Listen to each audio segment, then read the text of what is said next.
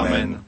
Sláva Otcu i Synu i Duchu Svätému, ako bolo na počiatku, tak nech je i teraz i vždycky i na veky vekov. Amen. Pán s vami i s duchom tvojim. Nech je zvelebené meno Pánovo. Od tohto času až na veky. Naša pomoc mene Pánovom, ktorý stvoril nebo i zem. Nech vás žehná všemohúci Boh, Otec i Syn i Duch Svätý. Amen. Program, ktorý si o chvíľu vypočujete, vysielame v repríze.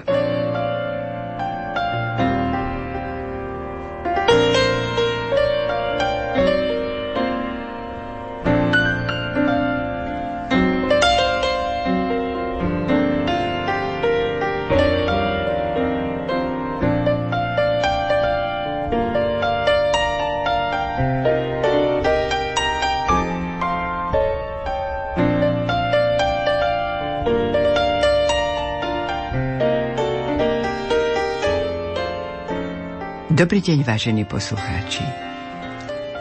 Vítam vás pri počúvaní literárnej kaviarne. Dnes vás pozývame vypočuť si druhú časť úryvkov z novely Kataríny Čunkovej Eupalinová láska.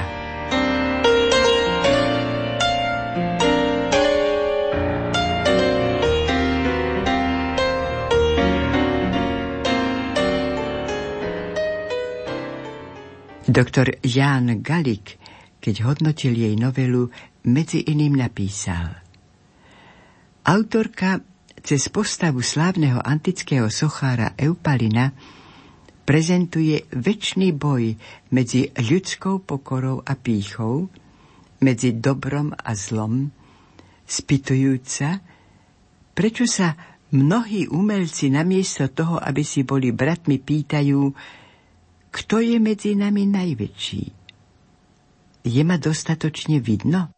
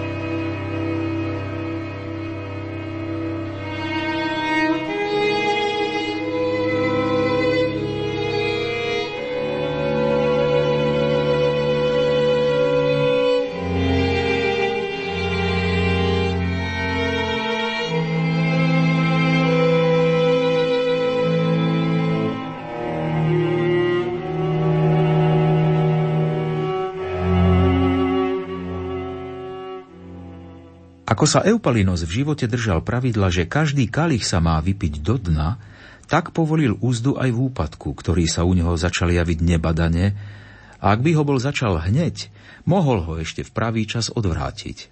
Neurobil tak. Z tejto pozície už nebolo cesty späť. Eupalinos prehrávať nevedel a okamih, v ktorom by vstal, otriasol sa a aj napriek počiatočnej bolesti prekonal svoj stav, nenastal. Priznať si porážku a zmieriť sa so stavom, keď človek čaká na milosť tvorby, to nebol jeho zvyk. A tak sa spúšťal nižšie a nižšie. Nech všetci vidia, ako padá. Nech sa všetci čudujú a nech ním všetci opovrhujú. On sa z ich úškľapkov a pohoršenia bude tešiť. A tak sa aj stalo. Tak rýchlo, ako správa o návrate veľkého sochára preletela Megarou, to je on, to je on, ten, čo vyrezal na Kerkyre skvelý relief, tak teda architekt hovoríte, ja si ho pamätám, potiaľ mi bol, aha, túto taký veľký, keď na Samose mu dali tristo drachiem, v ktorom dome býva, tisíc drachiem, tisíc päťdesiat som počul, sa hneď vynorili aj neprajné reči a tí, čo sa najprv chceli dostať do Eupalinovej priazne, ním ako na lúsknutie prsta pohrdali. Tak to je teda on, má predsa krásnu postavu, nie, tak si vravel, nepodobá sa na otca. A ten dom, Sebec bezbožný, fuj. Na Kerkyre sa sťažovali, vraj zle vyrátal statiku chrámu. Ja som hneď tušil, že v tom niečo bude. Až napokon celý humbuk zmizol, ako keď sa k moru otočí chladný nočný vietor. Na Eupalina doľahli záchvaty zúrivosti i poverčivosti. Dnes nemôže začať. Ráno nesvietilo slnko dostatočne jasne. Včera ho pozoroval zozadu nejaký človek. Je si tým istý, nemôže začať. To je zlé znamenie. A to dláto? Kde je jeho dláto? Kto mu ho vzal? Nemôže predsa pracovať s iným dlátom. Nemôže, rozumeli ste? Aké to boli muky. Eupalinos sa nevedel na nič sústrediť a nároky, ktoré na jeho dielo kládlo okolie, boli také veľké, že úplne zneistel.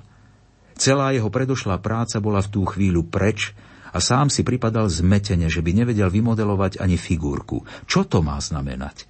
V snahe stoj, čo stoj, privolať inšpiráciu, veď raz to už prísť musí, vari netrpím dosť, no tak, by obvinil každého z náhlej krízy, čo ho prepadla. Nepriblížuj sa ku mne, rozumieš? Za to môžeš ty, aj ty, aj ty. Ani ty sem nechoď. Najradšej by z dediny vyhnal všetkých ľudí. Rozhádal sa so známymi, odstránil z dielne všetok nábytok, len aby mal svätý pokoj a čas na dôležitú prácu, ktorú mu podľa jeho zdania upieralo v tú sekundu každé stvorenie. Ach, keby mu len tak neštiepalo v hlave. Na chvíľu dostal záchvat, v ktorom by sa vysmial všetkému a všetkým. S plačlivým výrazom kajúcnika by prišiel za všetkými, ktorým ublížil, a keď by sa im vyznal, v zápätí by sa strašne rozosmial, že to bol všetko len žart. Ale ako po týchto márnotratných myšlienkach, ktoré azda ani nechcel a nedokázal zastaviť, cítil tupú bolesť. Ach, keby mu len tak neštiepalo v hlave. Vo chvíľach úzkosti chcel byť Eupalinos sám. Každého sa bál. A keď kráčal po ulici, celý sa chvel, len aby niekde nestretol brata. No napokon bol taký opustený, že sa mu tvár zvraštila do úzlíka a hneď celý rozžialený prosil: Kde ste niekto? Kde si? Kto si? Príďte, prosím, príď!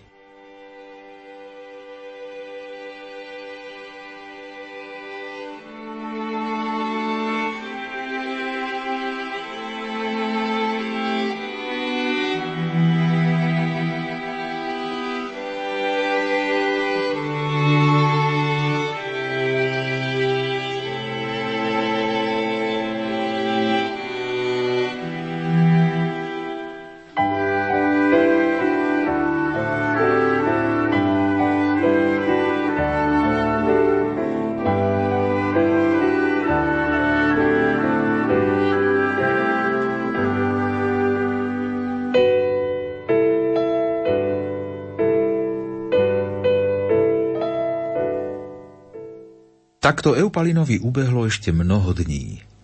V stavoch najväčšej pýchy mal predstavy, že je pán sveta a podrobuje sa mu všetko navôkol. Pre dobrotu jeho okolia sa mu zdalo, že môže každým manipulovať a každému ublížiť, alebo nebodaj každého zničiť. A toto vedomie sa potom premenilo do bizarných predstav. Eupalinovi, kráľovi sveta, sa zdalo, že tiahol s armádou na lodiach a na koňoch cválajúcich po širokých stepiach na východ, na akési ťaženie proti každému človeku, s cieľom všetko zničiť, všetko rozložiť na atómy, všetko spochybniť a zrovnať so zemou.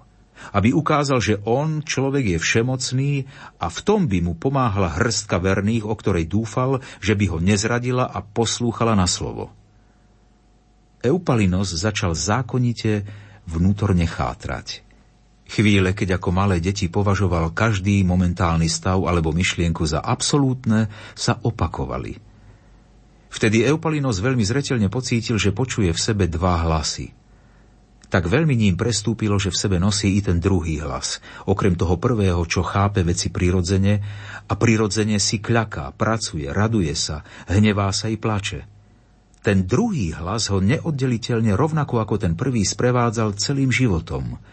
To bol on, kto sa ozýval za každým, keď Eupalinos chytil do ruky dláto. To bol on, kto sa ho pri každom úkone pýtal: prečo? To bol on, kto ho odhováral od vľúdnosti k druhým. On, kto mu ukazoval nezmyselnosť a prázdnotu. To bol on, kto mu do duše vkladal úzkosť z Boha. On, on mu kládol za zmysel vlastné pohodlie a túžbu mať neustále nad druhým prevahu. Vravel mu, si dobrý Eupalinos, si šľachetný. Už si toho v živote toľko prežil. Ja viem, ja o tom všetkom viem. Odrazu si Eupalinos zreteľne uvedomil, ako mu druhý hlas hovorí netrp. Eupalinos sa strhol. Ako si v detstve namýšľal, že on takému niečomu nemôže podľahnúť? Že každé pokúšenie odhalí, veď je to jasné, bodaj by neodhalil, je predsa šikovný a múdry. Ten hlas mu vravel, aha, Boh je nedokonalý. Boh stvoril človeka nedokonalého. To, že sa trápime a ani krásu nevieme vnímať natrvalo, je jeho chyba. Vari človek môže za to, že je len človekom? Ponúkam ti iné, vravel. Rozmýšľaj. Ponúkam ti pohodlie, život ťažký, ale i radostný.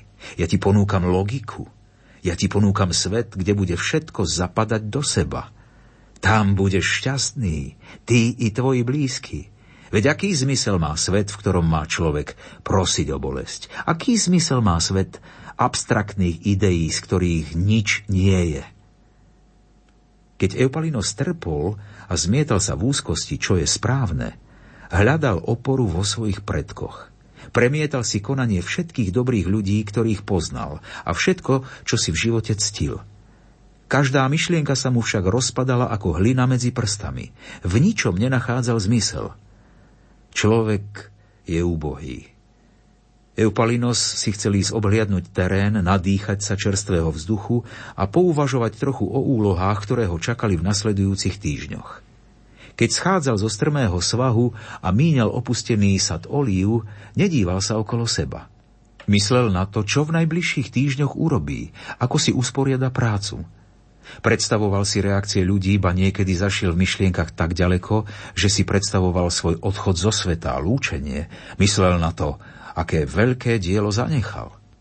No na strome sa v tej horúcej chvíli čosi pohlo. Rozletelo sa všetko drobné vtáctvo. Suché trávy sa nahli a krajina sa zachvela, ako by ju premkol smrteľný vietor. Na jednej z nízkych olív sedela tmavá postava. Pridržala sa rukou konára a dívala sa za vzdialujúcim sa sochárom. A mala v duši radosť. Akú veľkú radosť. Lebo vedela, že po celý život bude Eupalinos odsúdený žiť bez lásky. Ako dobre poznala tú márnosť, tú strasť, to utrpenie duše. Dobre poznala Eupalinovo srdce. Aj to, že činnosti mu ožívajú pod prstami jeden po druhom. Ale vyššieho zmyslu v nich niet. Ako sa len táto čierna bytosť radovala, že po ďalšie roky jej bude patriť Eupalinova duša úplne celá. V tom okamihu sa zdvihol jemný vánok. Eupalinovi príjemne prúdil do čela a prevísajúcich vlasov. Rukou si na ne siahol a ako by sa pritom pohľadil po temene, zazdalo sa mu, ako by ho olivový sad ešte volal a obrátil sa. A sad bol dokonale prázdny.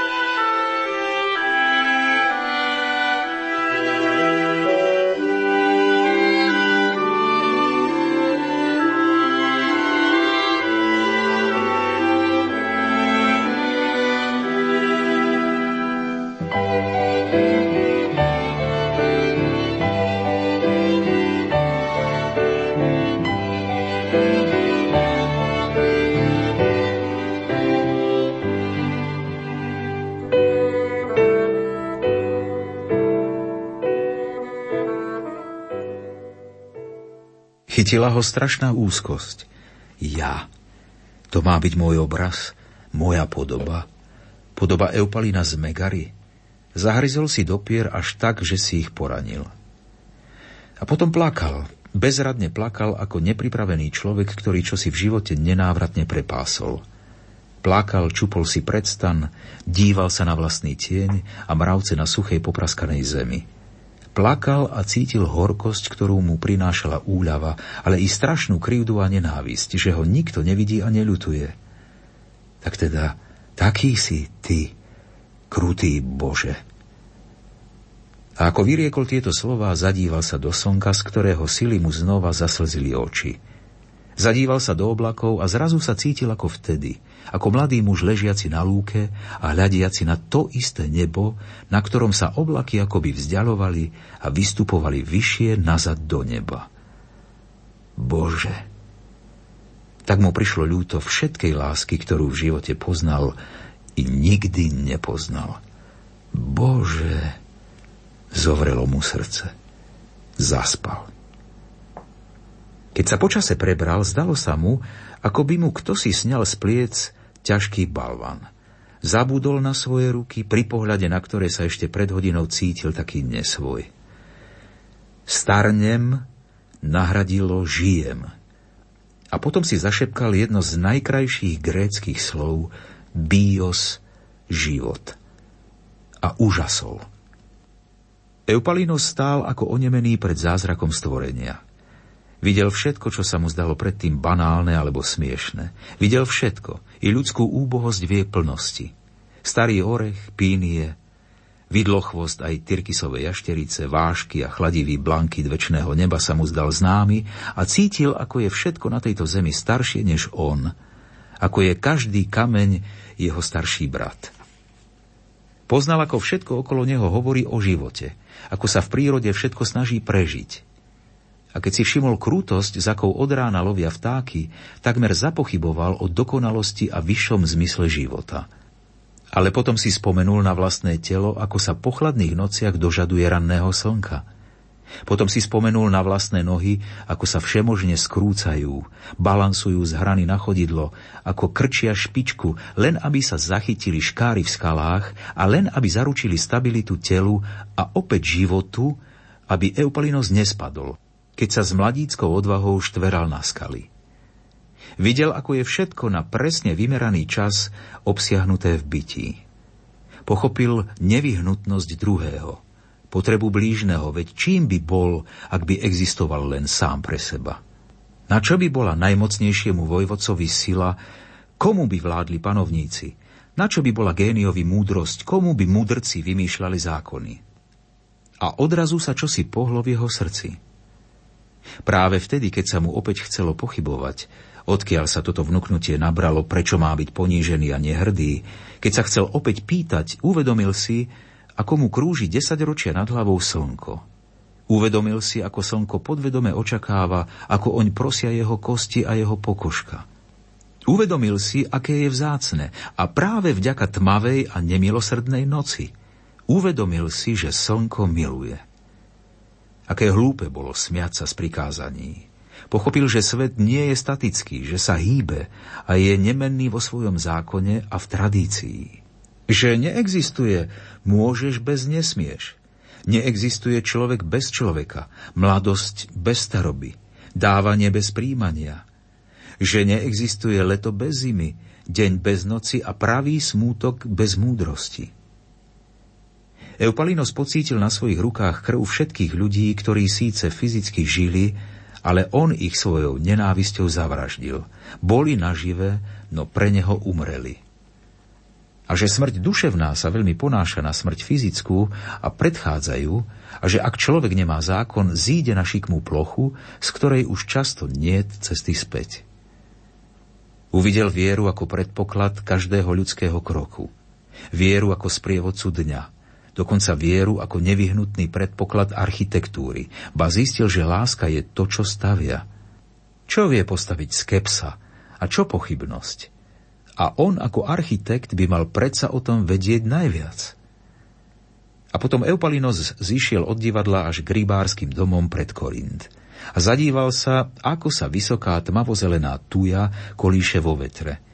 Ako sa zo suchých tráv a spíny ozývajú cikády a na vrchole svahu rastie dvanásť olív s tenkými kmeňmi. Bože, veď Ty si stvoriteľ toho všetkého. A ja sa proti Tebe búrim, ja sa chválim, ja sa vyvyšujem.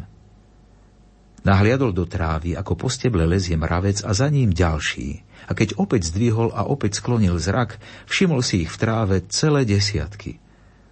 Bože, i o každom z týchto drobných tvorov vieš?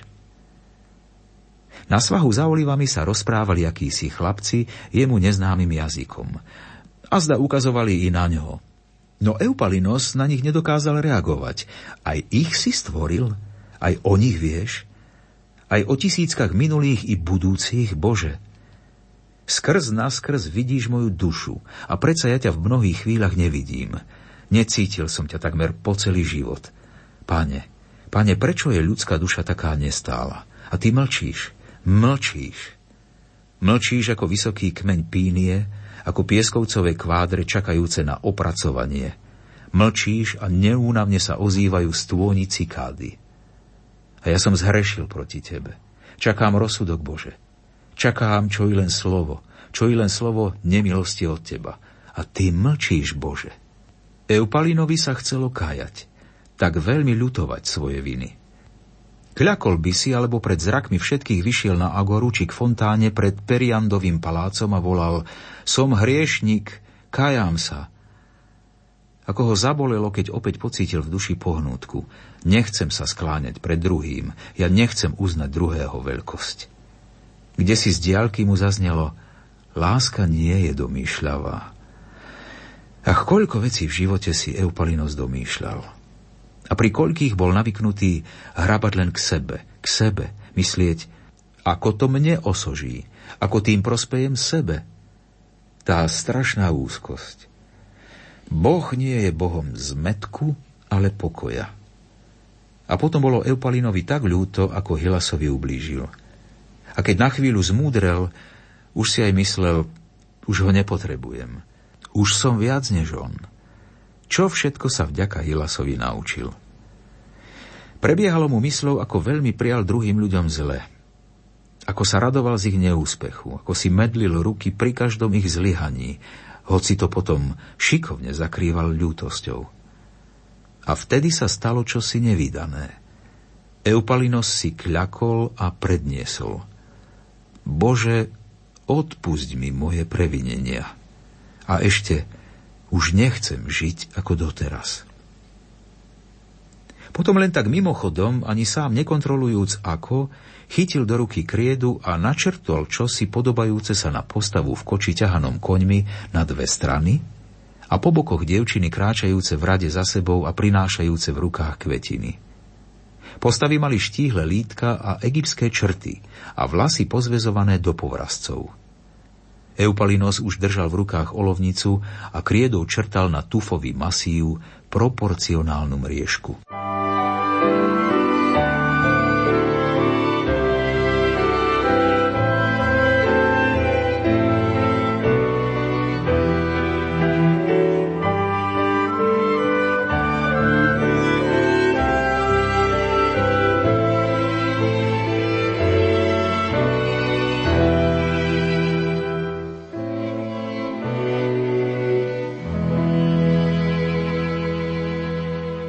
Eupalinos tesal. Korint už spal a na ceste medzi centrom mesta a morom a potom ešte v pevnosti na vrchu sa rozsvietili svetlá. Ak by niekto vstúpil do Eupalinovej dielne, počul by posúvanie stoličiek a rebríka a videl by chrbát sochára zaujato pracujúceho na svojom reliefe. Netrvalo dlho a bolo všetko načrtnuté. Eupalinos prizval na pomoc mladého Damasia, čo mal meno ako aténsky archont, a ktorému Eupalinos z kamenárov dôveroval najväčšmi. A ešte Alexandra, akéhosi jednoduchého, no zručného chlapca z Tesálie. A spolu dokončovali hlbenie vrúbkov a profily z prievodu štíhlých dievčat nesúcich kvety. A ten, čo nepotreboval nikdy pomoc, ju odrazu s radosťou prijímal. A kone s dlhým pískom dostávali odrazu vypuklejšiu podobu. A keď za rákosím pred zálivom skutočne zaerčal hnedý kôň, Štvorzáprach bol takmer hotový a Eupalinos si odrazu oproti tým dvom mládencom uvedomil, ako veľmi zostarol. Spolu s chlapcami dokončoval úzdu i záprach, ihlicu, vodeve a sponu vo vlasoch. Listy rozkvitnutej kvetiny v dievčenských prstoch a najmä kone, ktoré vyzerali ako živé. K posledným povrchovým prácam sa pridali i štyria mladíci, presne tí, ktorých Eupalinos sprvoti odmietol, a spolu brúsili, vyfukovali a čistili kameň, aby na bielom tele postáv ešte väčšmi vystúpili tvary. Relief bol hotový.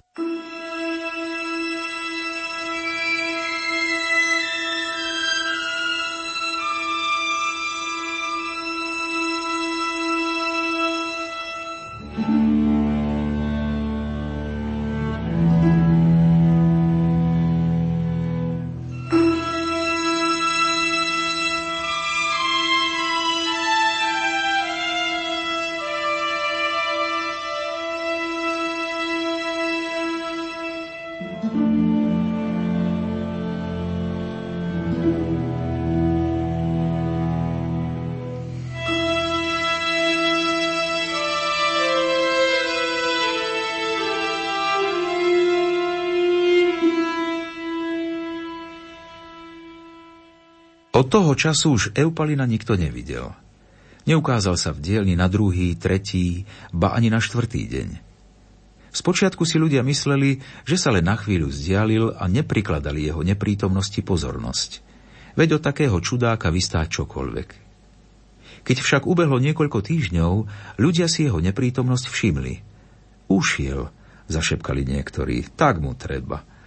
Čudák to bol, ja som to stále vravel. Veď kto to kedy videl opustiť mesto počas posledných prác na významnom diele, ktoré by mu prinieslo peniaze a slávu do konca života? Veď sa predsa chystal usídliť natrvalo v Korinte. Ale čo sa dalo robiť? Mykli plecom. Na záverečných úpravách svätyne pre niekoľko tisícový Korint sa pokračovalo aj ďalej bez Eupalinových pokynov.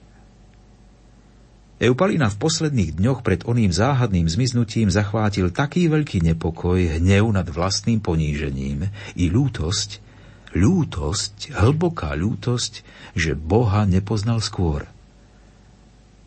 Urazená pýcha priznať si chybu. On? On, že prosil o pomoc? On?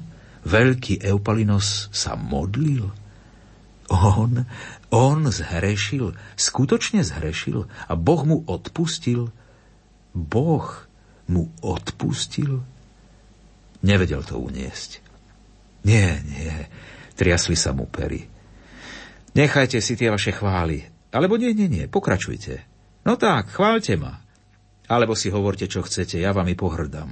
Lebo ja mám v sebe oheň. Lebo ja neviem, čo so sebou, lebo ja som sochár, rozumiete? Genius, ja, ja. Len si hrajte svoje podivné hry na slávu Apolóna.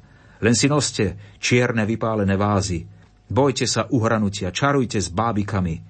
Verte, že vám zázračný kruh priniesie lásku milenca, po ktorom túžite. Je to všetko hlúpe, hlúpe, rozumeli ste? To nie je nič pre mňa, ja som iný. Netušil, kam sa podieť, čo urobiť a ako žiť ďalej. A vlastne, aby i sám zabudol na ten náhly otras v duši, keď sa modlil, bola to predsa len umelecká invokácia. To je predsa bežné. Eupalinos utekal smerom na západ, tam, kde sa nad rybárskymi domami čertali kopce. Minul klenutú cestu, a plný dojmu, že ho všetci sledujú, každý na ňo ukazuje prstom a každý ho pozná, ale i z pýchy, keď si namýšľal, že ho isto sledujú z diaľky korínski mešťania a on im svojim útekom naženie strach a ukáže im, aký je neviazaný a on ich nepotrebuje, utekal preč. A došiel až za vinice, i za olivové sady, o mnoho ďalej, než sa túlal v dňoch úzkosti. A ešte ďalej, smerom ku kopcu s vysokým stromom na vrchole. Ani sa neobzrel a nezachytil, keď sa za ním zdola ozývali hlasy. Minul i územia so súmerne vymeranými poľami rôznych farieb. Ako veľmi ho boleli chodidlá od kameňov a tráv, čo sa mu zakliesnili do sandálov a lítka od pichľavých kríkov, cez ktoré sa musel predierať. Pokračoval však v ceste. A na obzore sa už čertali vysoké hory.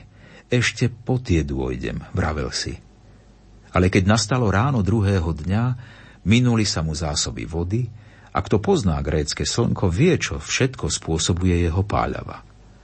Eupalinos stúpal do kraja, kde nikdy predtým nebol a za každou zákrutou a krivolakým chodníkom si vravel: ešte tam, ešte po tú zákrutu dôjdem.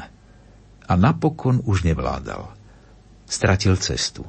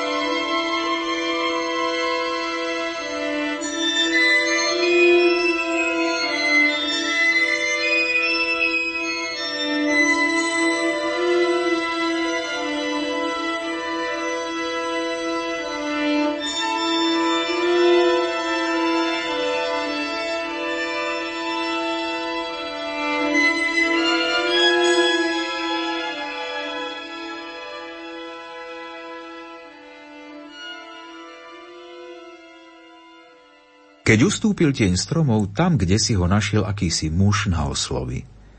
Nepotešil sa však tomuto cudzincovi, ktorý mohol byť pokojne vyhnanec, podvodník alebo zlodej, čo chce okradnúť jeho statok alebo vinicu. No šiel s ním ešte jeden muž a po kratšej hádke, čo so zraneným cudzincom, vzal ho k sebe domov.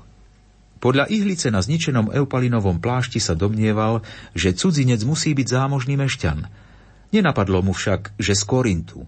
Veď kto by sa sem dostal zo zálivu a po akej ceste? A keď sa od celkom zoslabnutého Eupalina, čo putoval tri dni a nevstal z lôžka skoro dva, starala dcéra onoho muža, zdalo sa, že čosi sa v Eupalinovi pohlo a akýmsi zvláštnym pôsobením prvýkrát nepohrdal jednoduchými ľuďmi z dediny. A tu sa stopy o Eupalinovi končia. O mnoho rokov neskôr sa na korínskom trhovisku povrávalo, že kdesi v horách žil starý sedliak Eupalinos, ktorý nemal nič, len chalupu a stádo štyroch kôz, a ktorý dedine postavil krásnu studňu. Kým vládal, pomáhal miestnym na stavebných prácach a náhrobné kamene tesal aj celkom nemajetným obyvateľom také krásne, že ľudia nevychádzali z údivu. Vraveli, že bol až takým dobrákom, že ho považovali za hlúpeho. A že zvlášť na starosť mu veľmi záležalo na mládeži, ktorá si ešte nenašla svoje miesto vo svete. Vraj ním pohrdali susedia a klepali si prstom na čelo, keď odmietal peniaze a lákavé ponuky z korínskych dielní. Lenže on neopustil svoj kúsok zeme, hlbokú studňu a svoju dedinu. Po horách sa vtedy šírili zvesti, že zomrel so slzami v očiach a jeho posledným slovom bolo: Kalos, krása.